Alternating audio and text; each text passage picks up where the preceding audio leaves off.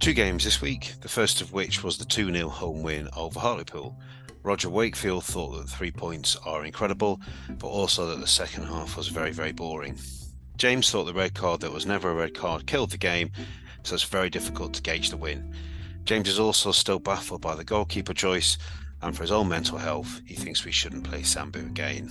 Ashley Platt thought it was good to see Finnegan on the score sheet of a great goal, and Ashley asked if we can play against 10 men every week. Alex Cresty put it quite simply we won. Andrew Whittingham has been reading the Hartlepool comments, and he says they're claiming we're the worst side they faced. That's been a recurring theme this year. Daz thought it was a much needed win. He thought the Hartlepool were concerned about their goal difference taking a bit of a hammering, so they seemed to admit defeat at half time. They went defensive, and then both teams content with 2 0. Tom Mayle thought that, aided by a red card and a crap pools team, we did what was required. We played well first half, and Rio had an excellent game. Tom thinks that we were told to be pragmatic and not lose the second half, but it wasn't an easy watch. Phil B thinks we look much better with 3 5 2. He was also disappointed not to see Holicek play, but at 2 0 it's risky. One step and it's game on. He felt that Sambou was a better substitution and more suited for their three kicks and corners. Trevor Griffiths said that three points is all that matters. Henry Lewis thought the win's a win and it was a big relief. He's grateful for the three points, but luck was well and truly on our side with the sending off. If we're putting emphasis on getting balls into the box, James Henry thinks the delivery has to improve so much, especially from Rio. Richard Benson thought a win was a win. Two shots on target says a little more than we want to hear, though, really. And finally, Richard Judson thought it was a decent first half, made easier when they went down to 10. However, we made heavy weather of it in the second half. The main objective was three points, though, and this was achieved. The second game of the week saw an unlikely 2 2 draw at Harrogate, and with those two late goals. Captain Britain isn't sure how we managed to get a draw out of that, but at this stage of the season, he thinks you've got to take it. However, it does not cover up the deficiencies in the squad.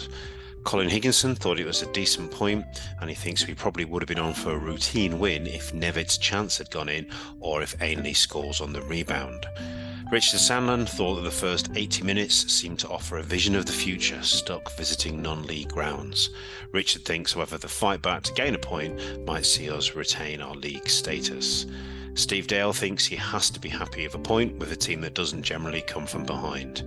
Jonathan Ditte thinks it's the most uncrew like last 10 minutes, haven't come back like that since the promotion season. Jonathan thinks Harrogate got visibly nervous, and amazingly, we took advantage. Mr. B thinks Harrogate should never have been 2 0 up against us. He's glad we came back level, but he's still far convinced by the three revolving managers. Steve Bennett, who you'll hear more from shortly, thinks it was literally a point from nowhere. He doesn't think anyone saw that comeback arriving. He thought we were lacklustre and poor for 84 minutes against what looked like a poor side. Trevor Griffiths, obviously a, a, pod regular, thought that the subs made a difference and overall we lacked the quality, but the manager also has to make a call regarding the keeper situation. One of our other pod favourites, Mark Birtles, thinks we have to be happy with a point given the circumstances. A fight back is good to see, as he was really questioning the fight in the group at half time. H. Robinson thinks football is a daft little game. We were hopeless for 80 minutes, and after we equalised, we were the only team likely to win. Rob Murray thinks it was good to see us show some fight because he couldn't see us coming back. Finnegan was Rob's man of the match, who really thinks he does look like a class act and he put in a real shift. Andy O'Neill thinks it's a point on the road, but he also thinks it's imperative we replace Richards in the summer as he was again very poor today. Andy thinks with a better keeper, we win that game. Kev O'Connell thinks no matter how bad the opposition, we will always give them chances. However, luckily, Harrogate were just as generous. Pablo55 thinks it's possibly the biggest point of the season, but questions where were the team for the first hour. However, he thinks credit for Lee Bell for making the right changes. He also thinks Richards needs to be dropped. Chris Thompson thought it was a good, very uncrew like fight back, and he thinks that Bell's sub seemed to influence the game once again. However, Chris also thinks three Saturdays running, it does seem to indicate that he gets his initial selection wrong. James thinks we got out of jail after a terrible first hour. The subs changed the game for us. However, he also thinks, for the love of God, please get the nice guy out of goal and back on the bench where he belongs. Daz thought we were awful till we scored a goal, but not beating dreadful teams like Harrogate is so frustrating. Pablo55 pops up again, and he thinks that's 12 draws now this season, and he thinks with a little more belief we could be even more secure in mid table. And finally, Gel thinks Okonkwo comes and claims the cross for the second. Richards is so out of his depth.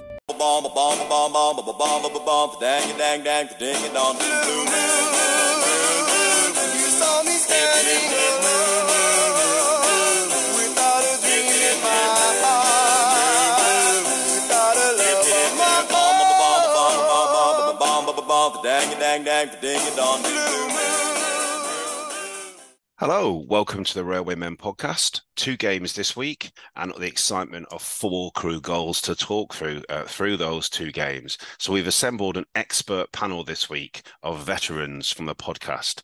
First of all, Lee Bell's best friend, king of the three five two, and also king of the analogy, Alex Irani. Oh, Steve, what an intro that is! long live the king. Get rid of Stu. You're you're here for the duration, mate. Absolute pleasure. He's here in body, if not in mind. Tim Robinson. Hi, Steve. Cheers, Tim. And finally, uh, let's hope he's a better panelist than food critic, lover of fish, chips, and gravy, Steve Bennett. More to Steve. Buenos Dentes, Dave Richards. Okay, um, we start off with um, the Hartlepool game on Tuesday night. And the two key questions before the match were Would Lee Bell continue with the 3 5 2 system that turned the game around at Crawley? And also, if he were to do that, who would fill in at the right wing back spot with Robertson suspended? Alex, what did you think when you got the answers to those two questions? I was worried at first, I must say. Joel Tabiner, who spent his you know, short professional career playing anywhere other than right wing back or right back was thrust into the limelight. But credit credit where it's due, he was excellent there actually, and I think.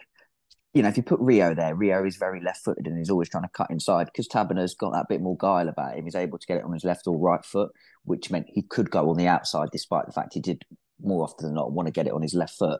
But no, it worked well. It it wasn't who I'd have chosen before the game, but that's why he's the manager, and I come on this podcast and, and chat nonsense. There's the difference.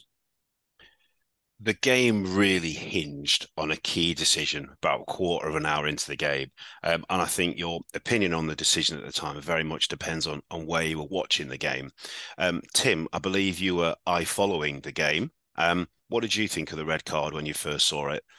When I first saw it, I didn't think it was a red card. Um, I was I was quite shocked when the when the red card came out. But I've I've noticed incidents under the camera gantry there before where it looks fairly innocuous. I think there was a challenge by a Crawley player on Charlie Kirk that got a straight red a few years back in a very similar position. It looked innocuous on camera, but then when you saw it from the other angle, it was a horrendous challenge. Um, and judging by the players' reactions, it didn't seem to me that any of them were shocked about the decision. Sterry put his hands on his head, but then just accepted it and walked straight off. So you kind of got the impression there was probably more to it than um, than the iFollow cameras were able to show. Um, and yeah, it, it, wasn't a massive surprise to be honest when I saw the the other angle later in the week, and you could see it was actually a horrendous challenge, and the referee got it absolutely spot on. Steve, you were at the game in the main stand. Did you think at the time it was a red? Yeah, yeah. Um, we, my brother and I turned to each other and said, "That's an absolute shocker." It down his sock, literally the full length of his sock, and really, really late. Um, however, like like the others have said, that on it didn't appear to be on on the iFollow, and it was interesting reading bits on Twitter at half time and stuff saying that it, it was really harsh, blah blah blah. But it was, as as Tim said, really interesting that not nobody, none of seemingly none of the opposition players nor um, Sterry himself complained in the slightest. Really, they um, they accepted it. I think they knew knew what he'd done. I, I, did wonder whether there was some sort of old school agenda because obviously we had Sterry on loan for a couple of months, didn't we, back in the day? Um, and I just wondered whether there was there was some sort of um, some something gone on from from way back. Um, but we'll we'll never know, I guess. So um, yeah, it, just, it just out of curiosity, sorry, something an, an, old school agenda. I mean, the players don't send off Sterry. The ref does. The, the ref ain't going to. No, think, no. What oh, he used to play. For, he used to play for Crewe. Oh, we should send him off because he's come back to Gresty Road. No, I, I was was Sterry trying to make his mark on somebody is what I meant. Um, he he. I, you don't know, do you? Because it, it's a rush of blood, and there's no re, no need for him to make that challenge, and it and it's so late, isn't it? it it's it's the ball's five, eight yards away by the time he gets there, and then then you know sticks his studs down him. So you know we'll we'll, we'll never know, will we? But um, it, as you said, it definitely turned the game in our favour, didn't it? Alex, they were crap to start with, so they, they weren't going to get any better with ten, were they? So. Alex, and Steve's alluded to this because um, obviously you expressed concerns about playing Tabiner at right wing back. Suddenly, the complexion of the game changes, and maybe it plays into our hands having Tabiner there with them being a man down. Do you think that helped him acclimatise to that role? Yeah, I think it, I think it probably did, and it also allowed him and Rio to stay high and wide, which is what you want to do when you when you're playing against ten men. You want to move the ball, spread it across the pitch, put a lot of running, get them shuffling, shuffling, shuffling, and wear them down. And actually, credit where it's due. That first half, we were good. We we played well against ten men. We moved the ball from side to side. We used our extra man to advantage. We allowed ourselves to get into overloads in wide areas, and there was plenty more chances. If if one of the two strikers made a near post run, they'd have had one, maybe two goals when they were just attacking it because of the crosses that were coming in. And I think it did probably allow Tabiner to settle into the role because you know obviously he's better going forward than he is going back towards his own goal. And with the man advantage, it meant he was going forward more than he was t- being turned around. Um, but on to Steve's point about the red card, I, I, at the ground, it looked a red, and also the ref's reaction. As soon as he saw the tackle, you saw him. He got the afterburners on to get over there and send him off straight away. Rio miscontrolled it, which allowed the ball to sit up, which probably gave Sterry a chance to win it, or so he thought. But when that ball is sort of knee high, when it's been miscontrolled, and you go in to win it, if you don't win it, you're asking for trouble, and that's what um that's what came. Hartlepool didn't really offer much threat, but inevitably their one chance fell to the one player who we thought was going to score against us. And there was Peak Finney peeling off at the far post. And then, Tim, that execution was the Finney we've come to know and love over the past year and a half. Do you think um, original version Finney sticks that one in the net and gives us a problem? Possibly so, yeah. Um, but he did exactly what I expected him to do. Um, Although, having said that, I did have a few problems Finney scoring a goal. Um, I thought it was pretty inevitable, but then uh, the way the game panned out with them down to 10 men so early, uh, they just, you know, that Finney chance aside, they offered nothing, did they? No, and I just just remark on Finney as well. His tracking was absolutely awful.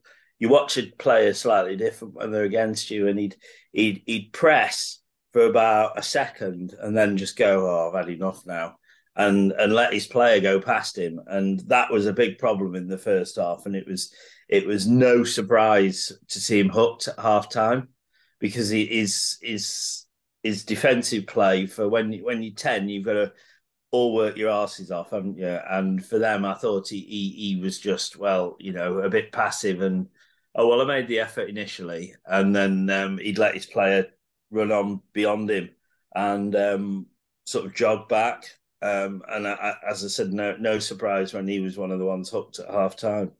And he was benched yesterday as well from looking at their lineup. He came on about 15 minutes to go. So eventually, after lots of pressure and lots of crosses, like Alex has mentioned, Crewe do take the lead. Um, Aggie, the architect of the goal, looks like the chance has gone, but he manages to get the ball across. Alex, do you want to take it from there? I mean, he got the ball across and Ainley couldn't miss. Although he did somehow slice it into the bottom corner. It felt, didn't it? With with a goal at his mercy, he was like, "You don't really need to take that much of a chance, mate. It's it's on a plate for you." But no, it was it was good play from Aggie. Actually, he done well because initially he tackled, but he got up, he reacted, he squared it across the goal, and there there was our goal scoring number ten with his first league goal since 20, May twenty twenty one to um or April it might have been to be fair uh to, to, to tuck it away. It was it was just sort of workmanlike, wasn't it? The ball went through in between the two, the centre half and the fullback. Agyei, initial shot, cross was blocked, and and there he was. Not not really much more to add, unfortunately. Like most Actually- of our goals, it wasn't exactly brimming with quality, was it? Agyei got away with murder there. He he was so lucky. He he could have laid it on a plate for Elliot Nevitt at the start of that move, and then Nevitt would have been cleaned through. And he took the extra touch because he didn't get his head up and got tackled. And he was extremely fortunate that the ball bounced back to him and he was able to sort of work it through to Ainley in the end. Well, he probably saw E- Elliot Nevitt scuff that one wide of the post about ten minutes earlier and thought, "I'm not passing to this joker. I'll, I'll try. I'll try and do it myself." Worth worth noting as well that I think the uh, the through ball that puts Agyei through is from um is from Finnegan, just like the weekend as well. Um, okay. Um, shortly after that, the second goal does arrive, and it's Finnegan himself who makes his and scores his first ever football league goal. Um, Tim, do you want to talk us through his goal? Uh, cross came in from the left. Keeper slapped at one, got it as far as the edge of the area, but then was woefully out of position if it fell nicely, and it did. Um, Finnegan took a touch with his chest and um, very composed finish from the edge of the box. Just kind of whacked it straight back into the empty net. Nice goal. Uh, if it's the other way around, though, I'm um, asking questions about the goalkeeper. Yeah, I'd be fuming if I was a goalkeeper. Uh, if I was if I was a Hartlepool fan. Not only was it bad goalkeeping, but just to compound it, he took it off three Hartlepool players' heads. It wasn't like it was it was three Crewe players trying to get on the end of this cross. It was his defenders who were going to head it out anyway. Hmm. Tangled up in his own defenders. It was a half-assed punch, and then it allowed him. He was so far out of goal, it just needed a bit of quality to, to get it under and then and then smash it back towards the goal, which Finnegan did very well. But God, that was bad goalkeeping. Was it just me as well that thought it sort of went through the goalkeeper stroke over him? He, he it didn't seem to be sort of looping way over his head. It seemed to No, sort of go the, the, the, the, the, the damage, the, the shot, he wasn't saving. It wasn't. There was Right, nothing okay. wrong with him not saving just the that angle shot. we were sat at. I think. Yeah, there was nothing Yeah. wrong. He, he he he he was never saving that shot. The No. issue was the fact that he, where the position he was in to start with, where he allowed the shot to happen. That was the problem. He just got himself into a really terrible position with that ham-fisted attempt at punching out the cross. Yeah, I think it, maybe it was a, just a result of where where the game was at for Hartlepool at the time because we we were, as I think Alex alluded to earlier, that said we were pulling them around. We'd made the pitch quite big at that stage. We were moving the ball wide and, and finding finding gaps, and you wonder whether he's he's thinking, "Oh bloody hell, I've got to do something here. I've got to do something here. I've got to do something here," and and sort of then goes and flaps at it, which he didn't need to. Um, and um, yeah, you don't know whether it was a result of of where the game was at for them at that stage. Um, but it certainly, yeah, he he'll, he'll be getting a contract for Crewe with with um, cross dealing with crosses like that, won't he? It's so nice to hear you talking about an opposition goalkeeper in negative terms rather than our own keeper. It's such a pleasant change. However, Plenty of time for that, Steve. Yes, say Yeah. I'm sure there's Plenty plenty of of time for that later on. okay, um, second half is actually pretty uneventful, really. Um, Hartlepool reorganise at the break and just seem to want to keep the score down. Um, there's a real header that goes wide, which leads to a, Tim. You may have heard this, a legendary piece of McGarry commentary where he questions whether Rio was scared of the post as he came in for a header, which is a bit of classic McGarry. Um, Yeah. Alex, should we be frustrated and disappointed that we didn't manage to add to our two goals there? Do you think? Yes, it was it was a poor second half. I thought actually, and it might be difficult for the players to sort of get up for it and get like you're two 0 up at half time. You're playing against ten men. They were bad with eleven. You know, oh they've got ten now. You don't need to you don't need to really put anything in. You just got to go through the motions in the second half. But it was a disappointing half because actually, I'm glad the management didn't change it. Like they've said, right, we're going to stick with the back three. Let's practice playing in a back three. Let's do that. But it was a real half-assed performance, I thought. And they were lucky. There was a couple of openings that Hartlepool could have got one back, and then it gets a bit squeaky for no apparent reason. Um, the Rio chance was really the only chance we had in the had in the second half. And I actually agree with McGarry. Like, I genuinely do think he was more worried about hitting the post than he was thinking, I'll score and what happens, happens. He was thinking, right, let me get out of the way of that. And then if I score, it's a bonus. Yeah, I thought Hartlepool were, were poor. Right, you know, we talk about, um, we've spoken before. Are the two teams worse than us? Yes, Hartlepool were really, really poor, and and um, I didn't think much of them with the 11, let alone 10. But um, that second half, as you said, was a non-event, wasn't it? It was it was really poor. We we seemed to. I, I couldn't work out whether it was us forgetting what we'd done well in the first half, in the as I said, making the pitch big and and making sure we've got the overlaps, keep staying wide and stuff, or whether it was Hartlepool had had battened down the hatches and and you know we allowed them to to keep it tight. But it, it was it was an absolute non-event the second half, and um, but it's three points, isn't it? So we've got to be thankful for that, really. Well, Steve, you say it's a non-event, but I think there's a key kind of moment that happens because um, our, our uh, benched goal scorer Bass Sambou gets his big chance against 10 men, playing through the middle, which I believe is where he wants to play. How did that audition for him go, Steve, in that final 15, um, 20 minutes? Let's let's say I don't think they'll be calling him back for a second interview, will they? Um, he was. I, I have been a, a, a supporter of of the guy because he works hard, doesn't he? And he he does add something. What that is, I'm not sure, but he does often add something in that is he, he, works hard, and but that can't just be enough, can it? At, at, in professional football. I thought he was um, he looked like they dragged somebody off the George playing fields on a Saturday morning, Sunday morning. Um, I, I, thought it it was a woeful performance. His touch, he just doesn't have one, does he?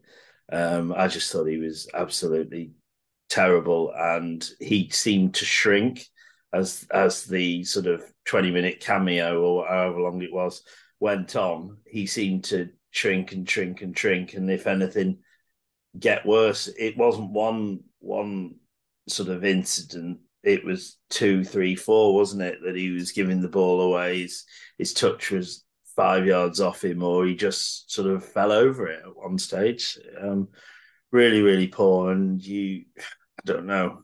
Um, his contract's up in the summer, isn't it? And uh, um, I'll be amazed if he gets another one, or rather, I don't think I'd be giving him one. Whether he will or not's another matter. On to Saturday, and the first ever visit to Harrogate um, sees Lee Bell uh, name an unchanged 3-5-2. Tim, um, we spoke a bit about Tabiner playing in that role. Were you pleased with that starting lineup? Did you think it was a way forward? Yeah, I did. I was pleased when I saw the lineup. Um, I think it's always nice to reward a, a winning team with uh, you know keeping it unchanged. However, as the game started to pan out, it became obvious within the first 10 or 15 minutes that we shouldn't have been playing three at the back. Um, th- they were so narrow. They, they're the most narrow team I've seen all season. They basically just completely ceded the wings to us. Um, our wing backs had the whole pitch to play in. Um, but it was obvious as the game went on that Rio didn't have the quality to make use of it. And and Tabiner, you know, he's going to be a brilliant player, but he was kind of, let's say, it, it wasn't the most effective going forward. Um, and we, we, just needed a couple of wingers out there, and we'd, we'd have ripped them apart. I thought he, he should have made the change after 20 minutes. The, the one he ended up making um, after an hour when, when he brought a centre half off and went forward at the back. And um, yeah, that, that changed the game. But the, the first half was pretty poor. And one of the things in the first half was we were really, really struggling from their corners really, really struggling. There was numerous kind of uh, scrambles and close calls. Alex, I'm gonna I'm gonna bring the subject up. Are we struggling from set pieces due to the lack of the defense's confidence in our goalkeeper? Yes. Yes. do you want a do you want a, do you want a nuanced answer, or do you want? Go on. Want a, add a bit. Add a bit of nuance. Chuck an analogy in if you've got one. I I don't think I've got an analogy. I think I used them all up last week. but he, I just he's scared, isn't he? he's a scaredy cat. That's how I describe him as a goalkeeper. He's a scaredy cat because he's like glued to his line. He gives them no confidence. The defense, well, to be fair, the defense should know he's not going to come and they should be dealing with it. But the fact is, some of these crosses are three, four yards away from his goal. They're absolute meat and drink for any professional goalkeeper. And I use the term professional because I don't associate it in terms of our current goalkeeper um, and, and and he's nowhere near them, and that's that's the sort of nervousness that he brings, and it's not just from set pieces; it's it's in general. There was one ball in the first half which was sort of clipped in behind. the defense was waiting for him to come out. He never come out, and it just about ended up out of play. But that was, you know, where the six yard line sort of cuts. It was inside the six yard line when it went out of play. It was just so in his any goalkeeper just just just takes just just comes and claims that, and it was bonkers that he didn't and hasn't. And it's I, I, I honestly, it beggars belief how he's still burgling a game. I mean, the first goal, he was down. You know, there's the term down in installments. I don't know what one stage worse than that is. You know, down in whatever it was, but that's what he was because he wasn't even down in installments. It was shambolic goalkeeping the way he got down and was unable to tip it round the post. I mean, and you look at all this. I think we said it last week. If Arthur was in goal, would we have had two more points at Crawley? Well, if Arthur was in goal, that first goal definitely would not have gone in. Steve. And if Beadle was in goal, he probably would have saved that as well. For the pure reason he's got another four inches on him, so he's just got a longer reach, and naturally that tips it round the post because of just genetics. But I don't know what Beadle's doing at training. I don't know whether he's you know, going around fighting people, kicking people, trying to cause arguments. But it's it's quite incredible that he's not getting a minute ahead of this bloke. He's probably going around doing uh, candid camera stunts. We Excellent. Um, Steve, uh, Alex has covered the goalkeeping angle um, of that first goal. Uh, any fault and blame elsewhere outfield? Well, yeah, they, they've got to stop stop them getting chances like that, haven't they? He's it, it's it's soft, isn't it? It's a properly soft Crewe goal. There's not enough press um, earlier on in the move, and then when when the ball does come across, you've just got to get across in front of the guy, haven't you? Um, and and block that because there's only one place, and it, this goes for the defenders as well as uh, the goalkeeper. There's only one place that guy's putting that, and that's in the corner that he did. Um, and he didn't. He, he, scuffs it. He doesn't even. He doesn't even get a true contact on it, does he? And I think a um, any, as Alex has alluded to, um, any any decent goalkeeper should be getting down to that. He's so slow. Very reminiscent, actually, of the the Grimsby goals that he he was so slow going down again that side as well. Interestingly. Um, that he was it just it wasn't particularly in the corner. It was half hit, scuffed, took two or three little bobbles before it got to the to where he was, and he, he's he's just not of the required standard. I, I, I you know, I'd argue a pack of Beadles might um, might have saved it, let alone a bloke called Beadle. Pack of Beadles. Pack of Beadles. As in the dog. Oh, Beagles. That'll be a beagle. Beagle. Oh God, I'm on the outtakes again. Please, Dave. Dave, just please keep that one in. Thank you very much. So the, the, bigger the bigger problem for, for for me with Richards, it's not that he goes down slow when he makes the save. It's that he's in the wrong position to start with. I think he's what, a good goal. He, well, yeah, on the pitch. but he should be a yard further to the left for that shot. And I think it was similar. I think it was the Grimsby game, wasn't it? Where there were two, I think, where he was stood in the wrong place. It's like yeah. he doesn't know where his goal is behind him. And that's like, it's surely one of the most fundamental aspects of being a goalkeeper that you know where your posts are. And he just yeah, doesn't start, seem to. Starting position's massive, isn't it, on on any of these things? But what gets me about about Dave Richards is that he's been an understudy for what seven years, is it now? and there's a reason for that. Um, he does, and as the others have alluded, said that you know he, he does look kind of like a like a rabbit in the headlights, and you can get away with him for one or two games when he comes and stand you know stands in as it were. But the longer that goes on, the the longer he um the worse he, he looks because he, he's I don't get what what he what he's got um in that his distribution is absolutely shocking. His positioning isn't much better. He doesn't come for crosses. He doesn't can't catch. Can't catch. Yeah, it's kind of the fundamentals, and to to to me, uh, he, he's a big reason that we we've conceded a few more goals than we we had done previously because the defenders have no confidence in what's behind them and they're playing because like they've got no confidence in what's behind them because they know they've got to to try and do everything instead of letting the keeper deal with the crosses, blah blah blah. Right, we we we'll worry about other things, and it, it's I, I don't understand why why is Beadle come to the club um, if if it's not to play, um, and I, I, I'm I'm at a bit of a loss with it to be honest because he couldn't do much worse. There's been successive Crewe managers now that have every so often just gone, oh, um, Dave Richards. I wonder if he's still shit. Let's give him a go. And then after a few games in the team, it becomes apparent to absolutely everyone that yes, he's still shit. So if if Lee Bell is going to persist with playing Dave Richards, what all that's going to end up happening is we're going to lose more games than we should, and Lee Bell will end up getting sacked, and on his footballing gravestone, it'll just simply say Dave Richards. Lover yeah. of Dave Richards. If it looks like a duck, it walks like a duck and quacks like a duck, it's a duck. And that is exactly what Dave Richards is. He's an absolute duck. Um, yeah, but, but... The, uh, but I think I think one thing we should say though, and this is not absolving Ronald McDonald of any blame. Um, there was a mistake in the build-up from Connor O'Riordan. He got both, caught. Both goals. He got yeah. caught when he was sort of coming in, and I don't. It's a criticism of, of O'Riordan, but actually, I think it's a criticism of management because I still think they've got the three centre halves in the wrong order.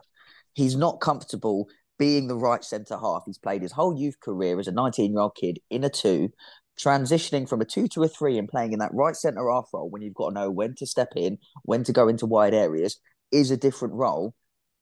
And he's not quite acclimatized to it yet, which is why I find it quite surprising that he's not put him in the middle of the three where you're not going to be marking anyone. You can mop up everything behind you. You're not going to get really get dragged out of position. Stay within the confines of the penalty box in that role and they they persist on playing him that wide area when he's getting dragged and he doesn't really quite know what he should or shouldn't be doing. And I think they've just got to change it around. Offord has played right back before. He's comfortable as a right centre half. Put him there. Rod McDonald, left footed, season pro, and actually playing in that left centre half role. He'll probably get a bit more time on the ball where you, where you can utilise his passing range a bit more. Get him in that left centre half role and get O'Riordan in the middle, mopping up at the free. And that's one thing that I will say in terms of a yes, it was no O'Riordan mistake, but I think it was actually because he's not quite sure what he's doing. Yeah, I couldn't agree more with that, by the way, about the three centre halves. I think you're absolutely spot on. But he, it was, it was a bad mistake from O'Riordan. He, McDonald was challenging, uh, I can't remember if it was Armstrong or the other Muldoon, but McDonald was going for the ball and O'Riordan came right across in front of him and then missed it, which meant the whole of the right side of that three was open for um, for the guy to go in and score it, it was a bad mistake. But I mean, he's been he's been pretty faultless up to this point since he's come back from Scotland, hasn't he? So and he's still pretty young. You want him making those mistakes as well because that's how they learn and get better. If they're not yeah. making those mistakes at the 18, 19, where they realise how they've done something wrong, they're not going to improve at the rate. So uh, he'll be better for yesterday. And I think Bell was right to hook him after an hour because he did struggle, wasn't his best of games. And then his last sort of action was when he sort of forayed forward down the right hand side and just looked like a fish out of water in that right wing position. Um, off you get. Come off. We're going to a four. You're going to be the the, the, the sort of full guy for our change of formation. Learn from it. He was at fault for the second goal as well, wasn't he? Let's be fair. He came to try and win that header from the corner, and it bounced off his shoulder and fell straight to their guy on the edge of the box. You know, you can't. Well, you probably can't blame Dave Richards for not coming and claiming the cross in the first place, but um, it was it was a pretty poor effort to clear the ball from him. To be fair, I couldn't it was funny at that corner. I was absolutely because the queue for the toilets at half time was something un- ungodly. So when they had this corner, I was like, right, I'll let them score from this corner, and then I'm going to nip to the toilet because I'll get a free run at it. So I couldn't. I was too busy thinking about my bladder rather than actually what was going on on the pitch. Thinking I'm just waiting for this goal to go in. then it actually went in. I was like, you're kidding me. Um, and then I nipped off. It, it was a decent finish, but I, I, don't know how close the cross was to Richards in the first instance. Because my first thought is, where's your goalkeeper? But because of where we were stood in the ground, you didn't have a great view of it. So I was like, is that on top of him, like I thought it was, or is the depth perception caught me out? So I'll have a look at that back on the replay, and I'll and I'll report back the findings via Twitter. Steve, my instinct was it was definitely inside the six yard box yeah. when um, that's that's what yards. I thought. Three yards. Yeah, I was going to ask Steve because you were watching it, weren't you? What do you think? Yeah. It was three three yards head height. It's goalkeepers all day. Um, we, if if you're you're a professional goalkeeper, you're you're claiming that all day. Your name's all over it. Just on just on defending um, on defending corners, there's something that I think many of us have been crying out for for a long time, which I think would improve our defending on corners. Leave a couple of men up front. Yeah, completely I agree.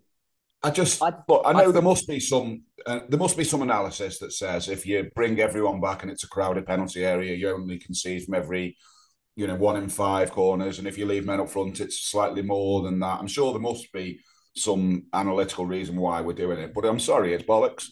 We need, yeah, especially when we were chasing the game. Yeah, yes. especially when you've got some munchkins, you know, five foot eight, nine players. You know, Tabiner's not exactly a colossus, is he? You know, he's not. You're not going to lose much by not having his his aerial prowess in your own box, are you? He's not there for that. Stick him right up on the halfway line, right back.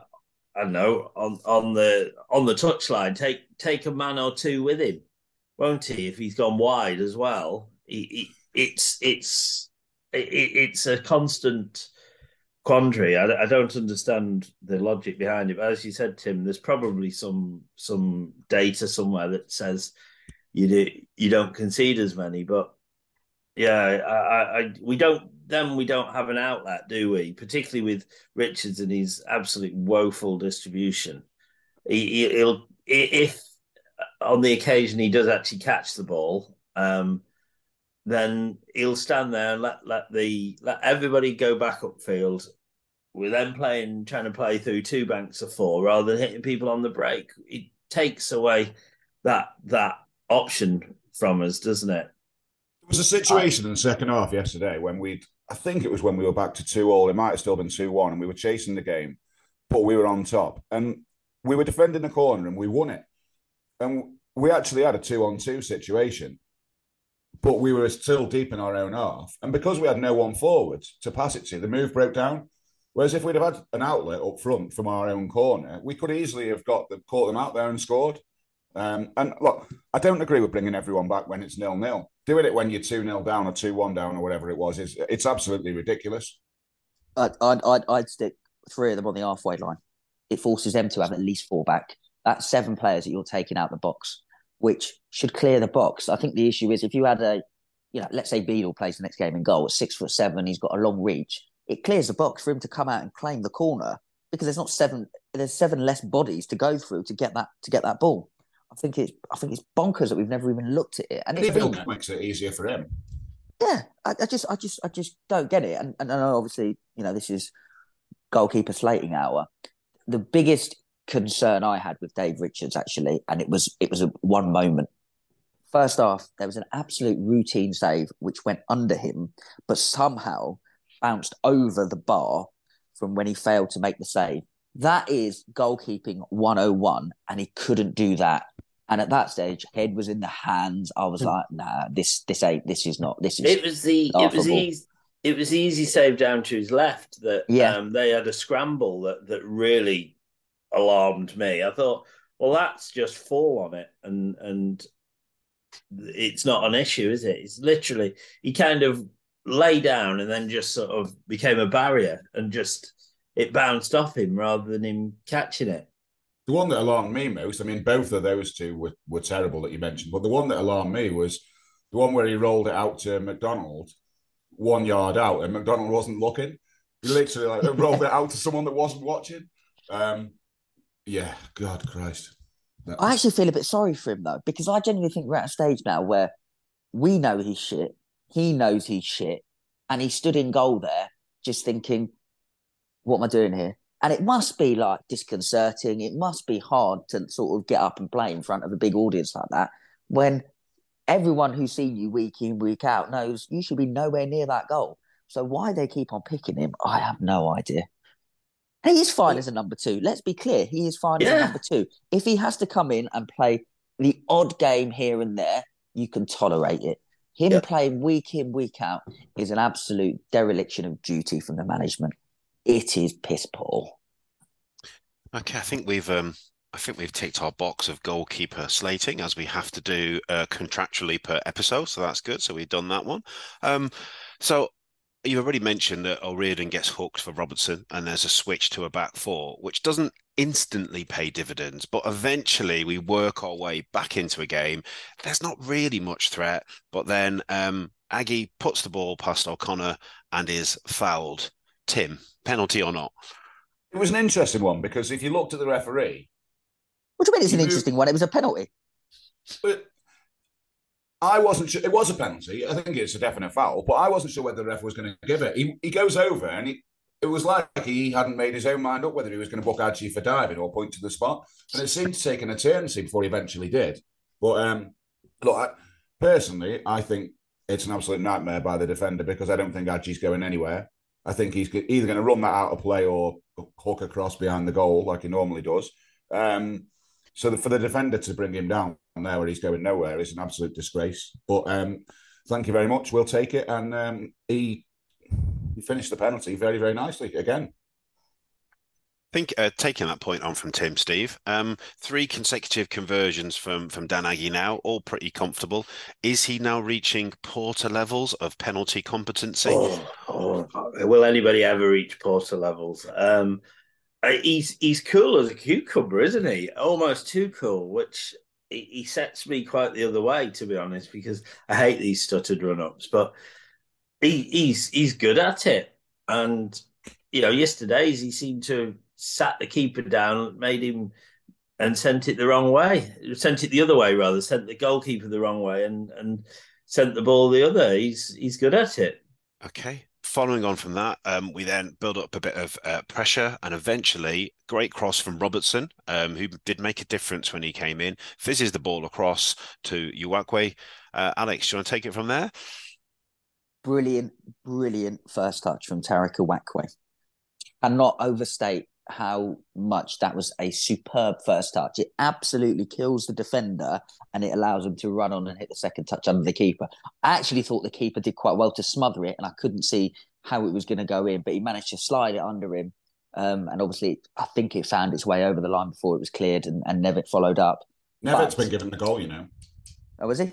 Well, Nevitt's good. Been given he, the goal, he, yeah. he, he needs, he needs it. Um, but for me, it was I, I, thought it was in before I was celebrating before it got followed in, put it like that. Um, and I thought the touch was it was it was a good pass from, from Robertson actually sent in the channel there. Tariq made a nice little run from left to right, but the first touch was just absolutely superb. And it's that bit of quality that you always feel Tariq's got, but doesn't display often enough. And and he was good when he came off the bench yesterday. To to be fair to Uwakwe. Um, he got into more... that wide left position loads, yeah, didn't he? And he, yeah. they, they just couldn't deal with him because they were so narrow. Correct. And and we went to this 4 4 2. And I actually think the, the big change was when was when and it's not a criticism well, it is a criticism of him by default, but when Conor Thomas came off and you had Tabiner in midfield alongside Finnigan, you had two two ball playing midfielders that could take the ball off the back four and begin to dictate play. And that's when Harrogate began to struggle with us. Like I, I was with um, a fellow esteemed pod member at the at the game, and he said, "I don't think we'll get one, but if we get one, you can and cause a bit of chaos. It's on here. You can see they were jittery. Just even at two 0 there was like just things like you're giving us a sniff here, and I don't know why you are. And as soon as we got that goal, it was like, here we go. This is this is on if we've got a bit of quality, and we had that bit of quality. And actually, we had a couple of set pieces where Finnigan has overhit them he's really trying to whip it in any sort of fizz. And he's like, if I get this right, any sort of touch and it goes in the goal, obviously he's overcooked him. But if he gets one of those right, we've gone from, you know, 80 minutes of ridiculous ridiculousness to 10 minutes of sublimeness and, and walked away with three points, uh, but not to be. It was a terrible, terrible, terrible performance yesterday. But that last 10, 15 minutes, we were, uh, we looked pretty good. And you're right, the two in midfield, that's about as progressive as we've been in terms of having ball players in the middle of the park. I mean, Finnigan's some player he reminds me of um, certainly physically and the style of play of Michael O'Connor.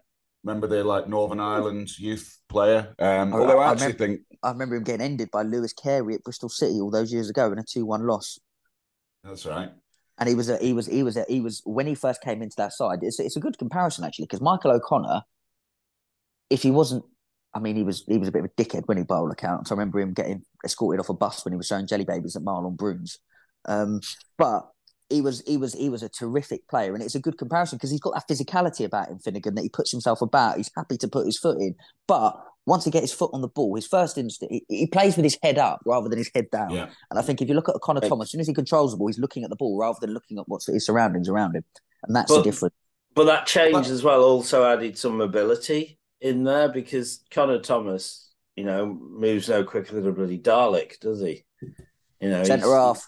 He's a centre half. I will Yeah, die. he's- there- I've got a lot of hills to die on. That's another one. Add it to the three peaks. This is another Alex Irani hill to die on. Conor Thomas is a centre half. When you play him in centre midfield, he's like one of those Antony Gormley statues on Formby Beach. Okay, chaps. Um, to, uh, Alex and Tim.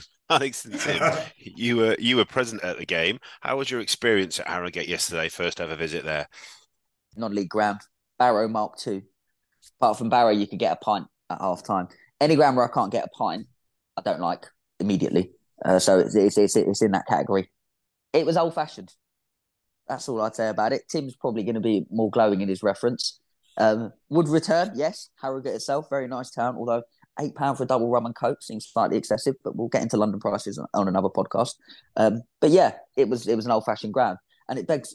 I, I do wonder when I've seen Harrogate this year, you've seen Barrow this year, and you look at the uh, you look at the National League, what's going on with the likes of Notts County and Wrexham, absolutely racking up the points with ten thousand plus fans. How on earth have those two jokers got promoted ahead of Notts County and Wrexham? Mental. It felt like a good old fashioned away day yesterday. There was, um, I think we took 700. I think we sold out our end or side.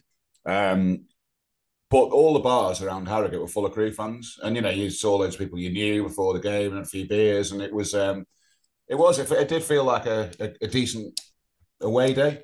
Now, Alex is right. The ground itself is utter shite, but the um, the town's lovely. Uh, eight out of 10 would go again.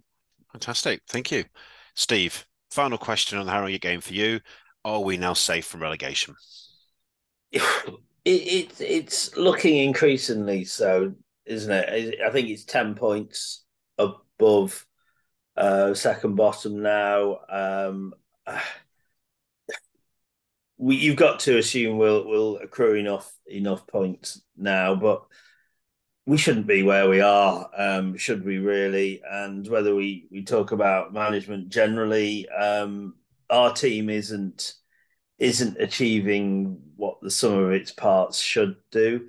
You know, you talk about good management adding, you know, get, getting more out of players than um, than than they they appear individually. I would argue our players are better than where where they currently are, and we should be achieving a lot more than 16th, 17th, 18th, whatever in in the bottom league. Our facilities are far in excess of the likes of Barrow and Harrogate and all all of that. They can only dream of of our stadium and our um, training facilities. And um, yeah, yeah, but yeah, in, in, back to the beginning of the um, the question, uh, I, I, I think we're looking that way, aren't we? We're looking that way. It, it would be a, a, mighty drop to um, to lose, or or rather for those teams down the bottom to win three more games than we do. At least that's a bloody long-winded, long-winded way of saying yes, we're safe. By the way, impressive. Why use Impressive. one word when four hundred would do? Uh, I think if we win next week, that will. I think the gap then to um, Rochdale will be something like eighteen points, and then I have thirteen left. So that's. I, I don't think Rochdale are catching us anyway, but I think that will officially put them to bed. Um, and I think it will be a, a comfortable enough cushion uh, for us to be able to stay up. Uh, I agree with the sentiment that we sh- we sh- we're not getting. Uh, the, we should be getting more out of the squad that we've got. I don't think it's a bad. I don't think it's a bad squad at all, and I don't. I, think there is, and I, do have criticisms of the manager, and I, I take it back to let's go six years ago when when Dave Artell took over. We were crap then, but there seemed to be a plan. There seemed to be an idea, and you had. We knew how we would what we were trying to do. We just didn't have the pl- players that were able to do it. And we had moments like we stuffed Grimsby four or five at home. Um, there were some other games where we put some good performances together between the January he took over and the end of the season. I've not seen anything from this Lee Bell side, and even going back to when Alex Morris was in charge, that makes me think we have any idea how we're progressing the ball, how we want to play, how we want to, how we want, how we want to go go about this, and that's why I think okay, we might have enough this season to get away with it and we might then end up getting some heavier hitters off the wage book in the summer and, and get better players in for next season. But we've got to do. There has to be more of a plan, something more cohesive from above that imprints itself on the pitch, and and it's just not there. And you know, I will. I, I will say I don't think Lee Bell is the long term answer uh, at Crewe Alexandra. Just like to see him try some things that instead of doing the same old things that we know aren't going to work, like playing Richards, like bringing everyone back from corners, like bringing Sambou on instead of Holicek. Like we know those things don't work, so let's try some different things. Let's let's try playing the six or seven goalkeeper we've got on loan from a Premier League team. Let's try giving Holicek a few minutes. Let's try leaving a couple of men up when we're defending corners. You know, what's the worst that can happen? He's not. It's my, my, my biggest gripe with. He's not coaching. There's nothing that he has done that is coaching it is he's putting we could have done we could do one of us could manage Crewe Alexandra right now because there's no he's putting 11 men on the pitch. There's no idea and he's almost saying you, you, you suss it out for yourselves. There's no plan there's no right. If he receives a ball in this area these needs to be his options. That is not transitioning. Well it doesn't come it doesn't come across to fans that that's happening. So that is my biggest gripe and it will continue to be my gripe with management that it's just there's no plan there. It looks like he's putting 11 men on the pitch and saying, knock yourself out, lads. And it was like last week when he had the back four to start with against um, Crawley. Wasn't working. We all, we all knew it wasn't. Right, what do you do at half time? You go to a back three. It's, it's basic, basic management that he's not doing a particularly good job at. And that's why I just don't think he's a long term answer. I get he's a young coach, I get he's learning, but there has to be something there. And I just don't see that spark. Okay. I think that'll do on the Harrogate game. Thank you, chaps. Okay, the women's team were on County Cup duty against Runcorn at the weekend. Um, let's hear how they managed to get on.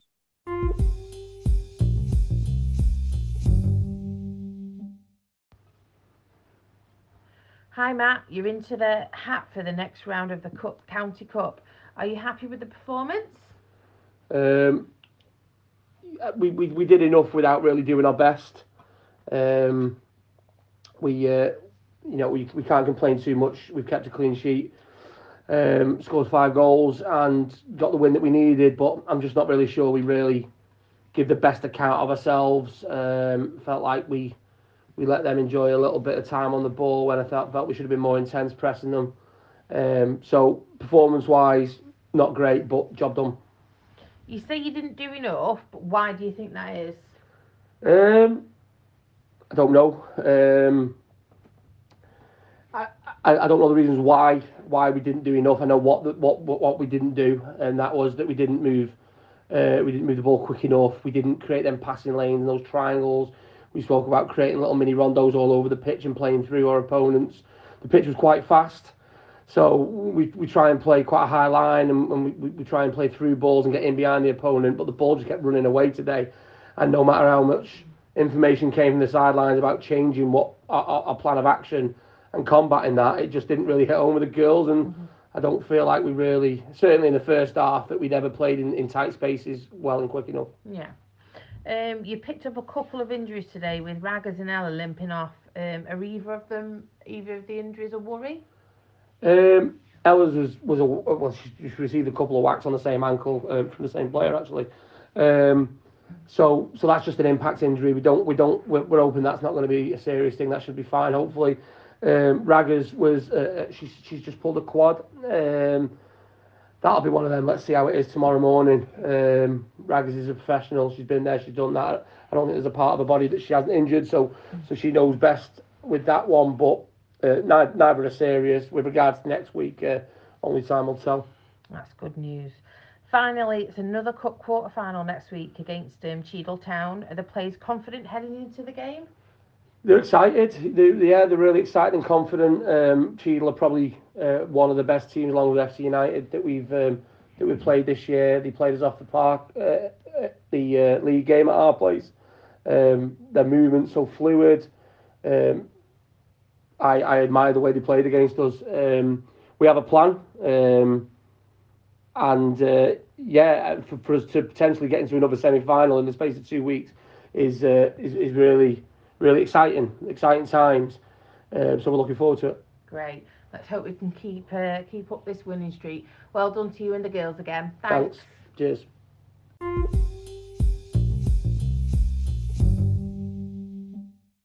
Next up for the Alex is Walsall away on Tuesday night. I had a chat with the opposition um, to get their perspective on the game.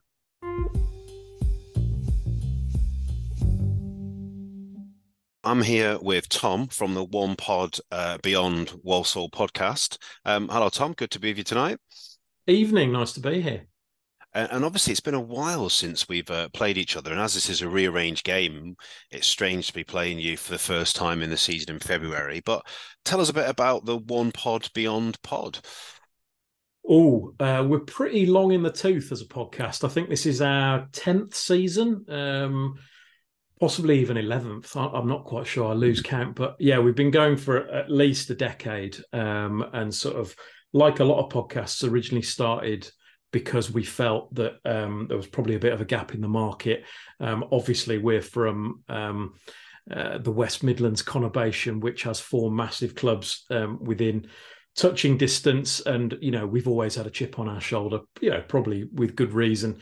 Um, that the local media probably don't pay us as much uh, attention as the big boys. So we decided to kind of fill that gap. Um, and I think it was at the time we were having a few issues with the chairman as well. So it was almost it, it was formed in the middle of a sort of protest um, movement just to give fans a bit of a voice as well. Um, and we've tried to carry that on. You know, we're not too uh, chummy with the club. We tend to sort of try and keep them at a distance, um, which is always useful. But um, yeah, we've pretty much had the same lineup now for the best part of a decade. Um, we don't change the format too much. Um, we don't particularly do stuff like you know interviewing ex players or anything like that.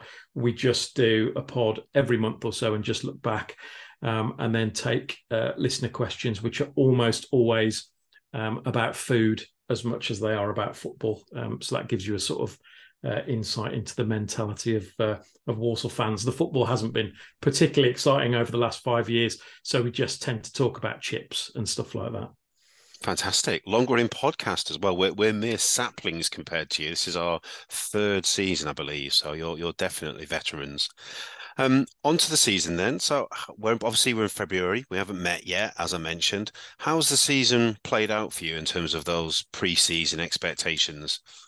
It's kind of been a season of of three quarters uh, so far. The first quarter was was pretty average. We we started well. We won our first three games. Then we went on a run where we didn't win in twelve, um, and people were starting to get a bit twitchy. Then we had a fantastic run um, in the second quarter of the season, and people started thinking, um, you know, can we, you know, make a bid for the top seven? It was looking likely. We were, you know, doing really, really well. Um, and then more recently, um, now no winning seven, unfortunately, um, probably a bit of a, a, victims of our own success. We had a, a, good FA Cup run, beat some really good teams, one away at Wickham, one away at Stockport, um, and then uh, drew Leicester um, in the fourth round. First sort of sellout for uh, since Chelsea visited uh, about five or six years ago. Um, and you know got, got ourselves keyed up for that. Couldn't quite beat them. We had chances, but lost one 0 um, which probably wasn't a bad result to a you know a good team. I think they they played nine out of eleven of their their first team, so it wasn't like a a reserve team. And then it's been a bit sort of after the Lord Mayor's show. After that, um, as I say, um, including the Leicester game, no winning seven now, and we're just drawing too many games. We're not getting beat very often, um, but we can't get a win at the moment you can probably hear the collective groan from our listeners when you gave me that um, no winning seven stat. Because when we play teams who haven't had a run, haven't won for a few games, we normally know how it finishes. So um, might be worth a few quid. Um, so what what formation um, should we expect to see Walsall playing, and any particular key players that Crewe fans should keep an eye out for? Um, it's a Michael Flynn team. If you know Flynn, you know how his his teams kind of tend to play. So um, three centre halves, wing backs, um, two up front. Um, usually, um, we've been suffering a little bit without um, Danny Johnson, who we had on loan, um, scored 15 goals, and then there was a big sort of Willie won't he saga of uh, whether he was going to sign during January. In the end, he didn't. He stayed at Mansfield. Um, you know, all sorts of rumours about Mansfield were asking silly money. Johnson himself would only sign a six month contract, uh, according to Nigel Clough. So then paying a fee for him, you know, seemed a bit, uh, you know, is is much less appealing. Um, and so we went out and signed um, both of Forest Green strikers from last season, who scored 47 goals between them. Um, but so far for Walsall, um, they are yet to get off the mark. Um, so um, they'll need time to get up to speed. I think this is a team, you know, that that lost some really key players during January. Uh, Liam Bennett went back to Cambridge. Uh, Danny Johnson went back to Mansfield. Um, and Liam Kinsella, um, probably our best uh, sort of defensive midfielder, um, was uh, lost to injury. Um, so he's out at the moment as well. Um, we tried to replace them at the moment. You know, we're playing a couple of players up front who probably aren't match fit, still trying to get fitness, but we're not, you know, we're not really creating chances for them to put away, is the honest answer. We seem to have lost that creative spark. Um, uh, we're relying a bit too much on um, sort of long throws, um, long balls forward to Jamille Matt, um, and it's not particularly working at the moment. We don't look a hugely creative side at the moment, unfortunately. we we recently switched to three centre halves as well, and we're struggling for creativity in goals. So could be like for like on Tuesday night by the sound of it.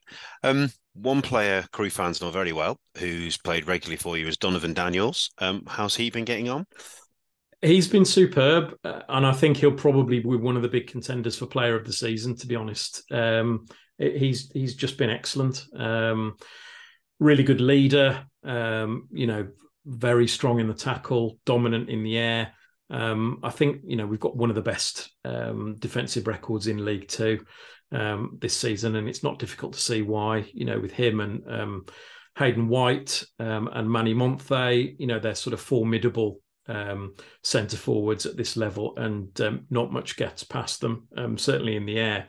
Um, and we've recently signed Joe Low as well on loan from Bristol City, who's exactly in the same mould. You know, he's about six foot four, um, built like a brick toilet, um, and you know just heads everything away. And chipped in with a goal the other week as well. So, uh, so yeah, we're, we're at the back. We're pretty much fine. It's going forward. We're getting less from the wing backs um, at the moment. And um, uh, yeah, but going back to your question, Donervon Daniels has had a, a, outstanding season so far. That's interesting. He could never get a run of games together us. He kept picking up injuries. Showed promise. Um, always felt he had a mistake in him, but he was kind of hampered by injuries during his time with us. So good to hear he's doing well. Um, and finally, what would your prediction be for this rearranged game on Tuesday night? Uh, well, I mean, we we really really have to win this one. Um, I think six uh, or five of our next seven games are at home. We had a run of six uh, out of eight, which started on Saturday with a draw against Newport. We were hoping we could pick up six points against Newport and yourselves. Um, only managed to draw um, against Newport. Um, I, I, think we might just about manage to nick a win for the first time in a while on Tuesday. I'm going to go for 1 0. I think it'll be tight. I don't think there's going to be many goals from what you've said, and, and looking at how we're playing at the moment, it's going to be a pretty tight game. Anyway, Tom, good to speak to you. Um, thank you for your time, and all the best for the rest of the season. Cheers, Steve. Good to talk to you.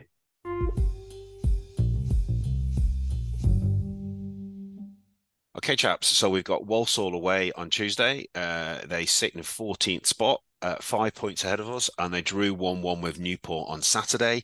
They're not in great form. Steve, what do you expect from Tuesday night?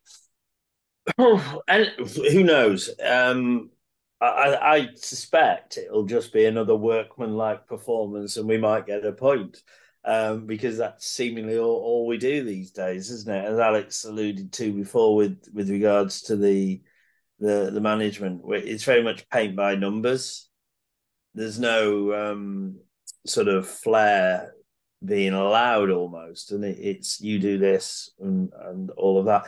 But yeah, um, I, I, I, guess we'll go and we'll we'll try not to get beat, but um, they're they're an interesting side really, in that they spent a lot of money, didn't they, in the summer, and um, were sort of making noises about being at the top end of the division, and and yet they um, they don't seem much better than us to be to be blunt. Um, and I would have thought that they are sort of underachieving really for some of the some of the signings they made and some of the money that they're paying people. Alex, what's your prediction for Tuesday night? Donervon Daniels to have the game of his life. Um, otherwise, innit? otherwise, to be honest, like I said, it's difficult to give these predictions. You can see the league table, you can see their form, they're 14th. Until you really see these eyes on the eye test, you're not really sure. And, you know, example being, I didn't think Crawley were a bad side when we played them last week. They're second bottom all of a sudden. So shows what I know. Um, no, I just hope we, we we continue. I mean, it's three unbeaten. It's sides below us haven't gained on us in the past week. Let's just keep the you know almost positive momentum going. We finished the game strongly. Let's take that into into the game. Let's not do anything stupid early doors. Let's keep ourselves in it, and then let's see if we can keep it nil at one end. If we can if we can grab one at the other. So 1 0 to Crewe then. That's what I'm hoping for. Okay. Tim, prediction? Walsall? Just trying to remember, have we played Walsall yet this season, or is this the first time we've played it? First First time, time. we played them. So this is a rearranged game, isn't it? Tuesday. Um, yeah, to be honest, I've got no idea what to expect. Other than as Alex says, Donervon Daniels will probably have a blinder. Um, the interesting thing is they're only just above us in the table, but their goal difference is 17 better than ours. So um, yeah, I always think that's a pretty good indicator of where a team is. So um, they mustn't they must be all half decent. Um, yeah, no, no idea to be honest, Steve. Let's go one all. And Steve, I didn't actually get a prediction from you. What do you reckon? Yeah, sorry, I was wittering away, wasn't I? I I'd be the same. You were as wittering away. That's One-one. unlike you, Steve. I, I know it's shocking, isn't it? Uh, one one. Brilliant. Thank you. Saturday sees Rochdale visit Crewe. I caught up with um, some Rochdale representation to get their views on this match.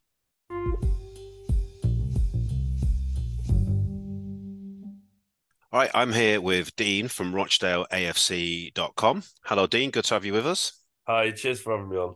Not a problem. And obviously, it's been a very long while since we last played each other um, at the back end of July, first day of the season. Everyone's hopes are high. Obviously, the first question is what's gone wrong for Rochdale this year?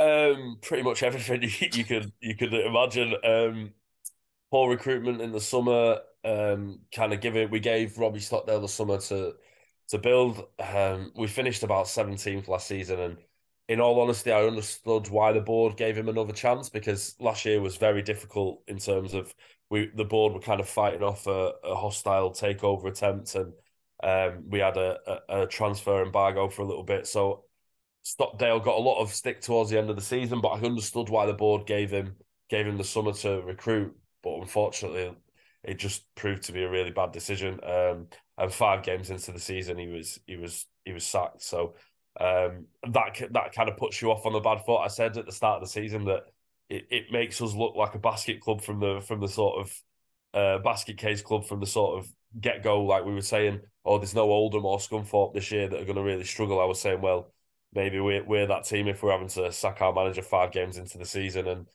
um, to be fair to Jim Bentley, I think at times he's he's struggled with what he's been left with, but at this point now, uh, he's been in the job since since September and nothing's changed. In in fact, he's actually got a worse win percentage than Stockdale did over his time um, in charge. So uh, poor management, poor management from both Stockdale and Bentley, poor poor recruitment, um, just poor decisions made sort of both on and off the field, and it's kind of all come to a head. And I do think it kind of it does go back to that to that takeover attempt. It seems like everyone at the club, fans and board, and even the the management at the time uh, and staff, like everyone, kind of came together to try and fight that off. And then there was just uh, maybe um, a lack of care for what was happening on the pitch because everyone was so worried about what was going on off it. And and that seems to have come to a head now, which is it's frustrating because it seems like things are actually a lot more stable off the pitch, but but on it, it's just been it's just been a mess. Definitely a gloomy season, as you say, not not gone well. Um, onto the game on Saturday. Um, what formation are we likely to see Rochdale line up in, and are there any kind of key players that Crewe fans should keep their eyes out for? Well, I'm sure I'm sure everyone knows about Ian Henderson. Um, kind of well, yeah, maybe our biggest legend ever. Now he uh, broke the club's goal scoring record earlier in the season. Um, and even at 38, he's probably our best player. To be honest, he um he he can still pop up with a goal occasionally, and he's still running channels. And I feel I think he's probably the only player who's just exempt from the sort of criticism that's been fired at the players, which is completely fair. I think you see at the end of the game that like he walks off separately from everyone else and gets gets the applause, and then it's just kind of silence as all the other players walk off because I think everyone just loves what what Henderson's done for the club, and um, it's a shame to see him involved in a team like this. If I'm being honest, um, in terms of formation. Bentley's switched to a, a kind of 3 4 3, I would call it, um, over the last few weeks. He did it on a Tuesday night at Bradford and we got a win out of nowhere. Um, and he's kind of stuck with it since then, even though we haven't picked up many more points since then. So um, it's kind of it's slightly lopsided because Odoh on uh, on the right side of the of the wing backs is quite attacking. He's he is nominally a forward. He's a, is an attacking player who's um, I don't think he's well. He's definitely not scored or assisted a goal this season. So uh, I think the the plan was to move him back a little bit further away from goals where he's less dangerous. Um, and then on the other side is Owen Dodgson, who's more of a, a fullback but playing um, as a left wing back at the moment on loan from Burnley. Um, so yeah, it, it's likely to be that, and then we'll see Henderson up top with um, probably Scott Quigley uh, or Devante Rodney if he if he's fit and firing. I mean, Quigley's been uh, horrendous in the last few weeks. In all honesty, he's just just completely ineffective. Whereas Rodney's got a little bit of pace and has scored a few goals earlier in the season. I think maybe sometimes lacks a bit of desire. Um, but for me, he should be starting over Quigley. So hopefully, if he's fit, he came on for ten minutes on Saturday against Gillingham. So um, hopefully, if he's fit, he'll start on top alongside Henderson, and and Danny Lloyd will be on the other side of the frame. I think he scored your goal in the opening day, didn't he? In the two-one win that the Crewe had at Rochdale. I think Devante Rodney scored then. Yeah, he did. Yeah, he had a good start yeah. to the season. He, he, scored in that one, and then he scored again in the uh, cup win over Burton Albion, and, and he scored a penalty at Colchester, and it seemed like he was kind of going to be our our go-to man up top. But yeah, changes of formation have kind of moved him away from playing up front. And when Quigley first came on loan, he was he was firing. To be fair, he scored. I think he scored like five in seven or eight or something like that. Done basically nothing since, but because Quigley was playing so well, and we'd changed to like a four-three-three, it meant Rodney playing wide on the left, and he's just nowhere near as effective there. Um, so yeah, it's a bit of a shame because I think he was one of the few that we had quite high hopes for, but it's not really worked out, which is probably the same for for the majority of them this season. Last time out on Saturday, you lost kind of a, a massive crunch game at home to Gillingham. Um, how did that play out? Yeah, not uh, yeah. It, it, was. I think everyone was going into it with a, a, kind of a feeling that this was make or break for us, and and obviously it just didn't go to plan at all. Um, I think there's a. I don't want to say an acceptance because obviously I, I would expect professional footballers to to be playing the hearts out to try and remain as football league players, but there's just a malaise that's set in, and that Gillingham game um, was pretty much like a a perfect example of that. We we struggled to create chances. Like we have in every game, we had like a 10, 15 minute spell where we put a bit of pressure on, but we were already behind at that point. And then we had a really good chance where the ball fell to Hendo on the edge of the box and he just couldn't quite get it out of his feet and he got tackled before he could finish. And then um, 10 seconds later, Gillingham go up the other end and, and get an easy goal to finish it off. And yeah, there was it's it's been strange because I, I actually thought there'd be a little bit more sort of vitriol aimed at the players, but in reality, it's just um, everyone's just seems deflated. Uh, and yeah, there's definitely on the fans' part of you on the fa- from the fans' point of view, definitely like an acceptance now that um, our time in the football league, 100 and, 102 years in the football league, looks like it's uh, about to come to an end. If you do drop, I mean, if the worst happens, what do you think the future holds for Rochdale? Would they would they make a fair fist of it in the National League, or do you think they they'd probably just have to be content with mid table there? Uh, right now, given the way the last few seasons have gone, because I mean, it's not just this season. We, we, last season we finished quite low in the table. Season before that, we were relegated from League One, and for a few seasons, we're really clinging on to to League One status. So it's kind of been we've not seen many wins in, in five or six years. So I'd take being a mid table team and, and winning a few games, especially at home where we've just been awful for so long. Um, I think you look at it and you, you see where Scunthorpe are this season and you see where Oldham are.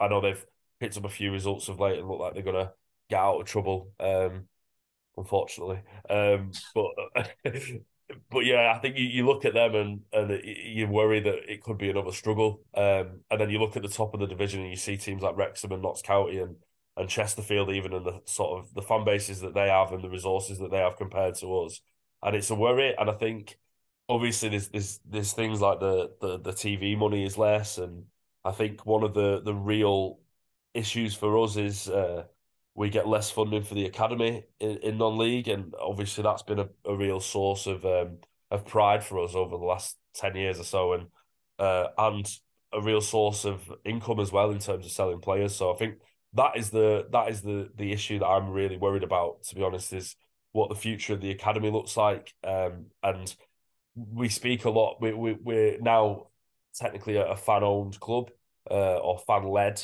Um, all the shares are are in fans' names, um, and that means that we don't really have anyone kind of pumping money into the club, which means there's a bit of a black hole financially, which you worry if we go down, we'll struggle to to plug that gap because the, like you know sponsorship money will be less and things like that. So um, I think financially is is definitely the worry. I think in terms of what we've got on the pitch, I worry as well, if I'm honest, because I look at the players that we've got contracted for next season, and I, I don't see them even as really being particularly competitive in non-league.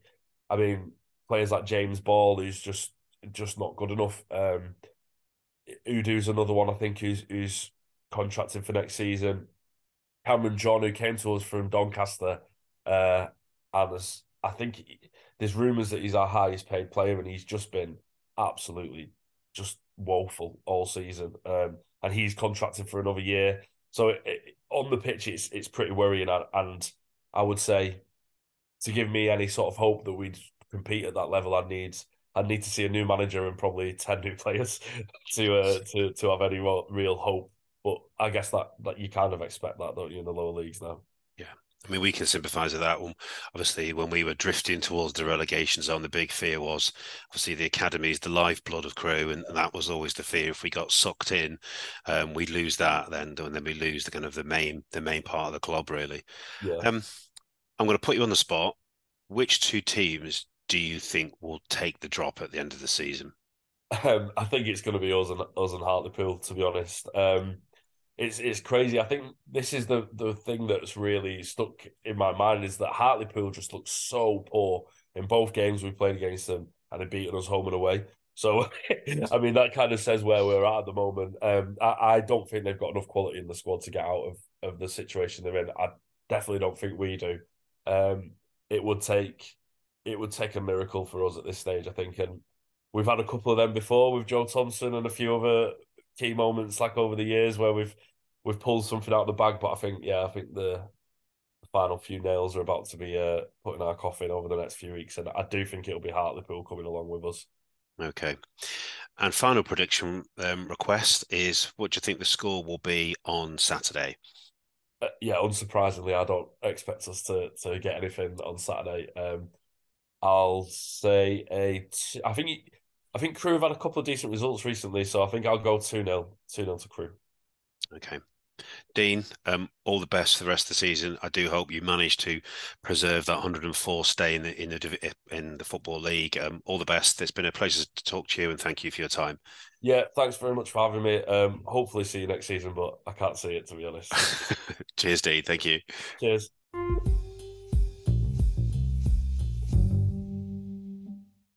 Okay, chaps. Um, our final match this week is a home game against Rochdale. They lost at home to Gillingham on Saturday. They're six points adrift of Hartlepool, who are in 22nd spot. Surely this is the final visit of Rochdale to Gresty Road for a good few years. Tim, what do you reckon? Are we due a home win on the weekend against them? I think it's must win for them. I don't think it's necessarily must win for us. Um, I think you know a draw, keep them fifteen points or ten points or whatever it is behind us will do us fine. Although you know you'd you'd like to beat them because they are rock bottom for a reason. Um, but yeah, look, I think if they don't come to Crewe and win, I think that's them pretty much gone. I hope it isn't because I like Rochdale as a club. I I quite like to go there again next season. But um, yeah, I think you know look, they're they're getting increasingly desperate. I saw they lost to Gillingham on Saturday, and it was the two guys that Gillingham had signed who scored against them. uh, the two fellas they signed for Mansfield. So um, yeah, Rochdale have kind of seen everyone around them change the manager and bring new guys in and start winning, and they've just carried on being shit all season. So um, yeah, more misery for them. We'll sneak a one 0 win. It'll go off Nevitt's arse again, like it did on Saturday, and um, yeah, that'll be the end of them. Alex, what do you reckon? Saturday win? I don't know. I was pretty pessimistic about the Hartlepool game last week, um, and then they turned out to be absolute shite. So I'm hopeful it's similar. Like I said, I don't think it's a must-win for us. I think if you get a point, it keeps um, Rochdale behind uh, behind you, and they don't close the gap. I also said last week, to be fair, it's more important to win the Hartlepool game than the Rochdale game. So if you were to choose one of the two to win, it was the Hartlepool one to win, and we've done that. It, like I said, if you if you get a result, we're good. That should be, you know what, that's definitely one side finishing below us, and, it, and it's still a long way to go for the others. Um, do I think we'll win? I don't know. We're a funny side, aren't we? We're like, the side comes up bang out of four, rock bottom, awful side, turns up at Gresty Road. You can see them nicking a 1 0 win. Um, but actually, I think we'll, I think, I don't think they'll score. I think we'll be solid enough to, to make sure they don't score. And then it's about just whether we've got some quality to score at the other end. So I'm going to go with a 2 0 home victory. Steve, what are your thoughts?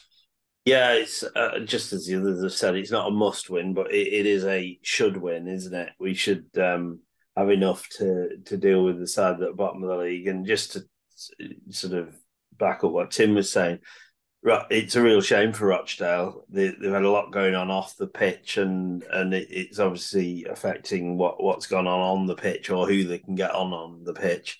Um, and they're they're they're a good proper old club, aren't they? Very much like ourselves, have been always been around the bottom two leagues for most of their history, and um, it's a shame what's happening up there. But um, we should have enough, and I'm going to go same as Alex. I think two 0 Okay, thank you very much, chaps.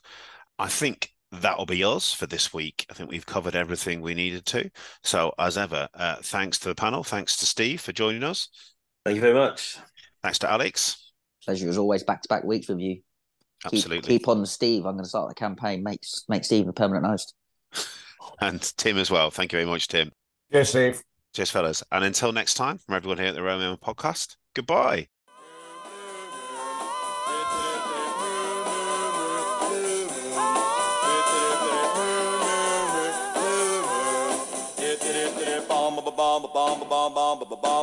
dang dang dang ding dong ding Blue Moon.